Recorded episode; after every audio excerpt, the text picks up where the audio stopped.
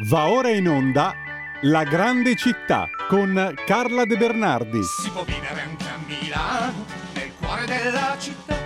C'è tanta gente in giro per le strade, c'è tanta elettricità, sia tutto portata di mano. Non si scappa dalla realtà.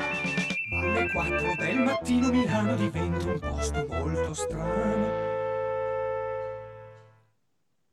26 febbraio, oggi 1983, l'album Thriller, Michael Jackson arriva al primo posto e ci rimane negli Stati Uniti per 37 settimane, poi in tutto il mondo. Abbiamo ascoltato l'omonimo pezzo che ha prevalso, ahimè, ai noi, su Fats Domino, che nasce a New Orleans oggi nel 1928, e su Johnny Cash, che nasce sempre oggi nel 1932 a Kingsland, Arkansas. Facciamo in tempo a sentire uno dei due, forse dopo. Intanto ho già rubato troppo tempo a Carla De Bernardi, che è in collegamento con noi e ehm, siamo andati lunghi, Carla, ti chiedo perdono perché abbiamo passato in rassegna tutti gli eterni, sempiterni mali di questo paese che non si risolvono mai, la sanità, le liste d'attesa troppo lunghe. Da quanti centinaia di anni che senti parlare di eh, queste cose? Sì, sì, sì. sì.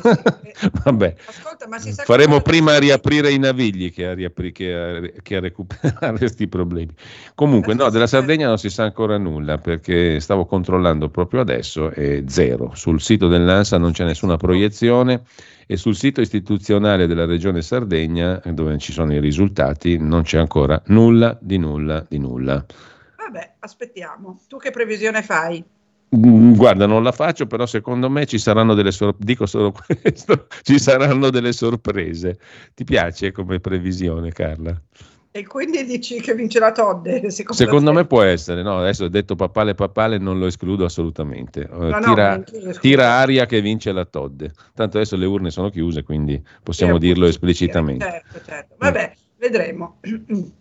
Allora, ha fatto un po' una truzzata il centrodestra. Eh? Però staremo, magari saremo smentitissimi. Magari? Saremo super smentiti magari, ah, chi boh, lo sa. Questo mm. è più che possibile con, eh, con le elezioni, eh? se, se, ne sono eh. visti di ogni. Però diciamo che la, se proprio mi chiedi il parere io l'ho detta così, secondo me vince la Todd. Il problema sai qual è? è l'interpretazione, cioè se vince la Todd per il PD e il Conte sarà il trionfo del campo largo e sarà la previsione eh sì. dell'Europeo il ribalta- e, e Meloni dimettiti. Dopodiché lo, lo, prendono in quel posto al prossimo giro, perché chi fa queste previsioni di solito viene smentito la volta dopo. Esatto. Ma se vince Truzzo sarà soltanto una cosa locale, cosa volete Sì, certo, non importa, era, era una robetta. Era una robetta. Vabbè, staremo a vedere. Ascolta, allora, oggi, nel tempo che mi rimane, vi racconto, ve l'avevo anticipata svariate volte, la storia di Guglielma da Milano che eh, era detta Gugliel- Guglielma da Milano, detta Guglielma la Boema, perché lei raccontava di essere la figlia di re Premislao di Boemia e di Costanza di Ungheria.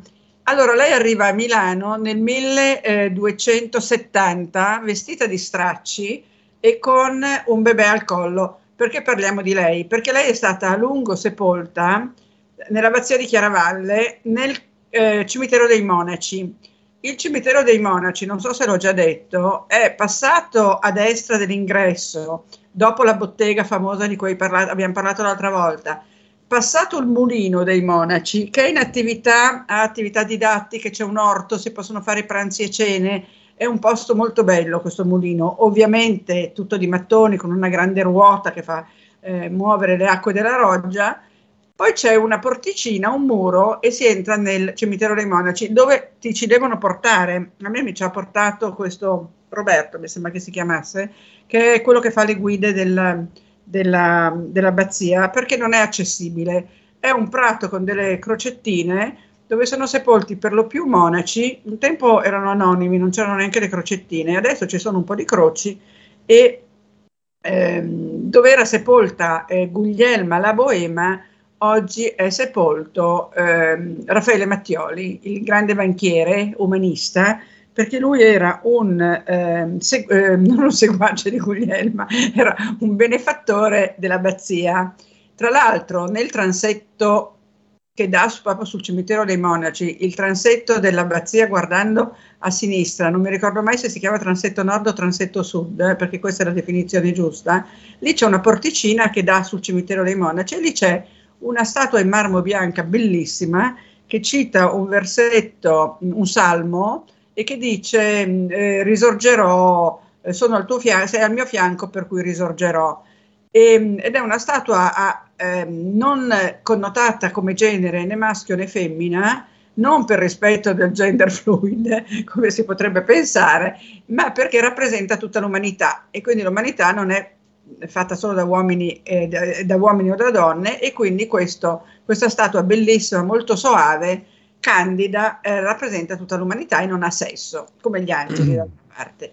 Eh, la Guglielma, la Boema, che peraltro era anche imparentata con Matteo Visconti, Matteo Visconti verrà addirittura, ehm, subì due, due eh, condanne per eresia, tant'è che poi il suo corpo venne bruciato perché gli ereti, no, per evitare che venisse bruciato i parenti fecero tutta una serie di strane cose perché sennò come eretico doveva venire bruciato e venne eh, dichiarato eretico anche perché era parente di Guglielma.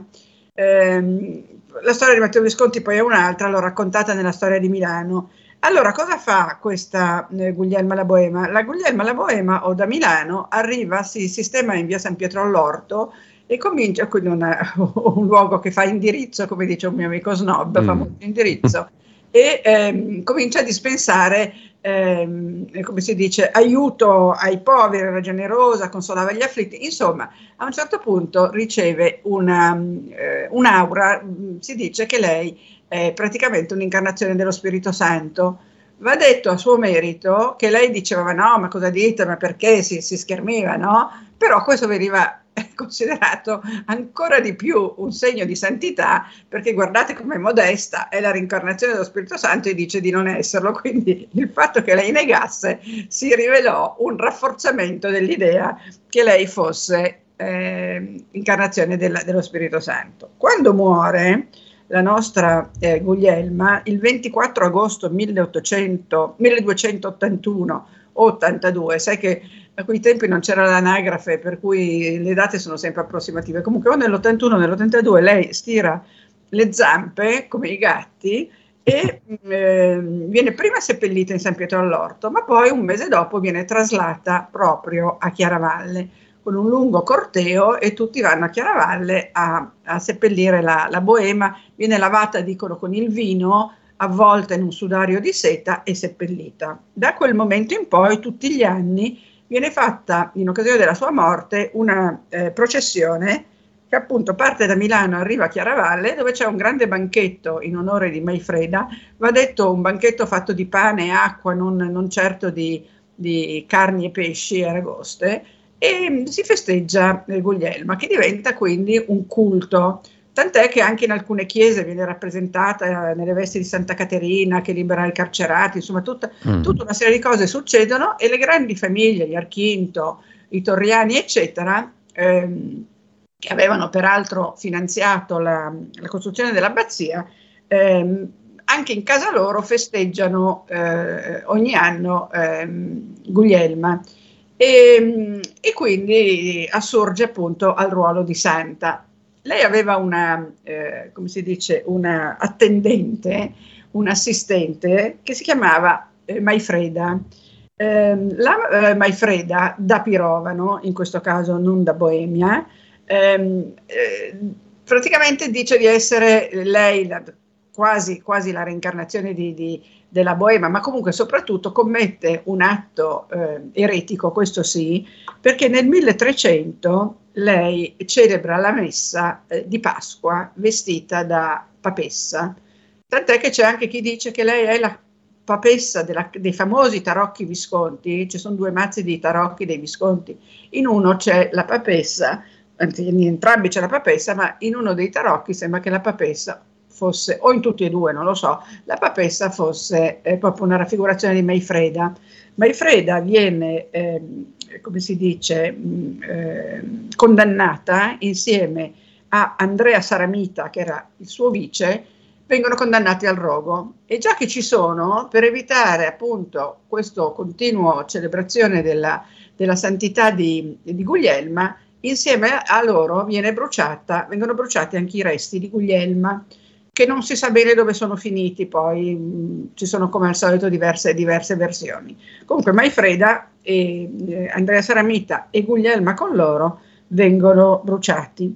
Si dice che nel 1600 da un droghiere di, ehm, di eh, come si chiama, di, di, della zona fossero stati ritrovati dei quaderni che raccontavano tutti gli atti del processo che un, un, droghiere usava per incartare i, i suoi prodotti. Il parroco trovò questi, mm. questo, da questo droghiere per caso questi fogli che incartavano i prodotti della drogheria e erano in effetti gli atti del processo di, di Maifreda e, e, Saramita, che fu, fa, fat, fu, fatto questo processo dal Tribunale della Santa Inquisizione, no? perché era, era quella all'epoca.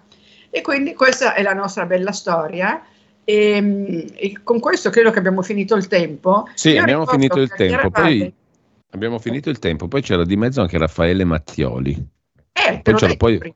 No? Appunto, stavo guardando adesso tutta questa storia, poi tu da lì apri un mondo no? attraverso quel legame con Raffaele Mattioli, massoneria, ehm, segreti e compagnia bella. Veramente, esatto. quando, quando, ti metti a cercare su internet trovi delle cose. Ah, è pazzesco, ma infatti sì. quando faccio le ricerche per i miei libri ci sono delle volte che eh. mi perdo perché mi porta talmente lontano eh sì, infatti, infatti. E Comunque. poi i libri diventano di 400-500 pagine. Ah, tra l'altro la notizia è che il mio libro finalmente sta lentamente cuocendo nel Vedendo la luce dello stampatore e quindi a mio parere eh, oggi è il 25 mm, intorno al 5-6 di marzo dovrebbe uscire caldo e croccante e quindi Bene. ne faremo notizia. Facciamo in tempo a parlarne questo mese che entra. Benissimo, Carla, dobbiamo salutarci qua. E lo so, eh, tesoro, grazie. E la prossima grazie a te. siamo un'altra, a un'altra località. Grazie sempre a Carla De Bernardi, impareggiabile. Grazie a che mi ascoltate e che mi perdonate gli errori e le imprecisioni. Grazie mille Carla, veramente Ciao. impareggiabile. Buona settimana. Sì. Subito la parola al nostro direttore Giovanni Sallusti, liberamente.